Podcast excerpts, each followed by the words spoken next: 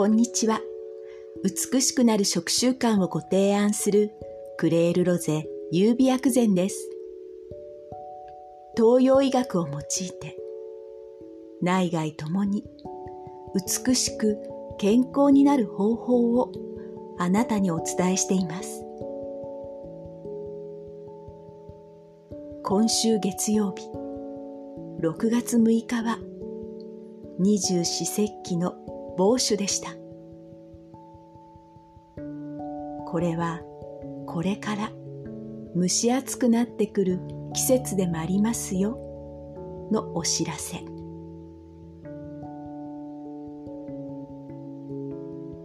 蒸し暑くなると食欲が落ちてくる方もいらっしゃるかもしれませんね。でも胃腸が元気でないと夏本番前に体がバテてしまうから。そこで本日のテーマはパイナップル。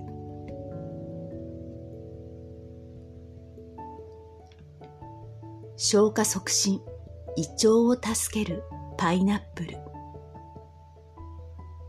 そしてパイナップルにはタンパク質分解酵素プロテアーゼも入っています。酢豚にパイナップルが入っているのは理にかなっていますよ。酢豚も薬膳です。さてパイナップルの効果効能は？熱を冷ます作用があるので暑さ蒸し暑さが原因で起こるイライラ。めまい頭痛。喉の渇きを解消します。また気を補うので消化不良やお通じにも効果があり夏バテの疲労回復にもおすすめです。そして酸っぱいと唾液も出てきませんか？酸っぱいといえば夏に欠かせない。体の潤いにとても関係ある。甘酸っぱい。これは酸味足す甘みを合わせると体の潤いが増えます。例えばメキシコのハマイカティ。台湾のサンメイタン日本ですと蜂蜜レモン。そして酢豚の甘酢あんかけも。酸味足す甘みの甘酸っぱさ。東洋医学中医学で酸味足す甘みのことを肝酸カインと言います。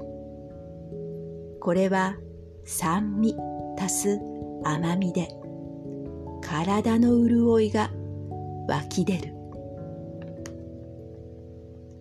つまり陰陽の陰。陰は体を支える役割。その因が酸味足す甘みを食べるだけで体の内側から湧き出る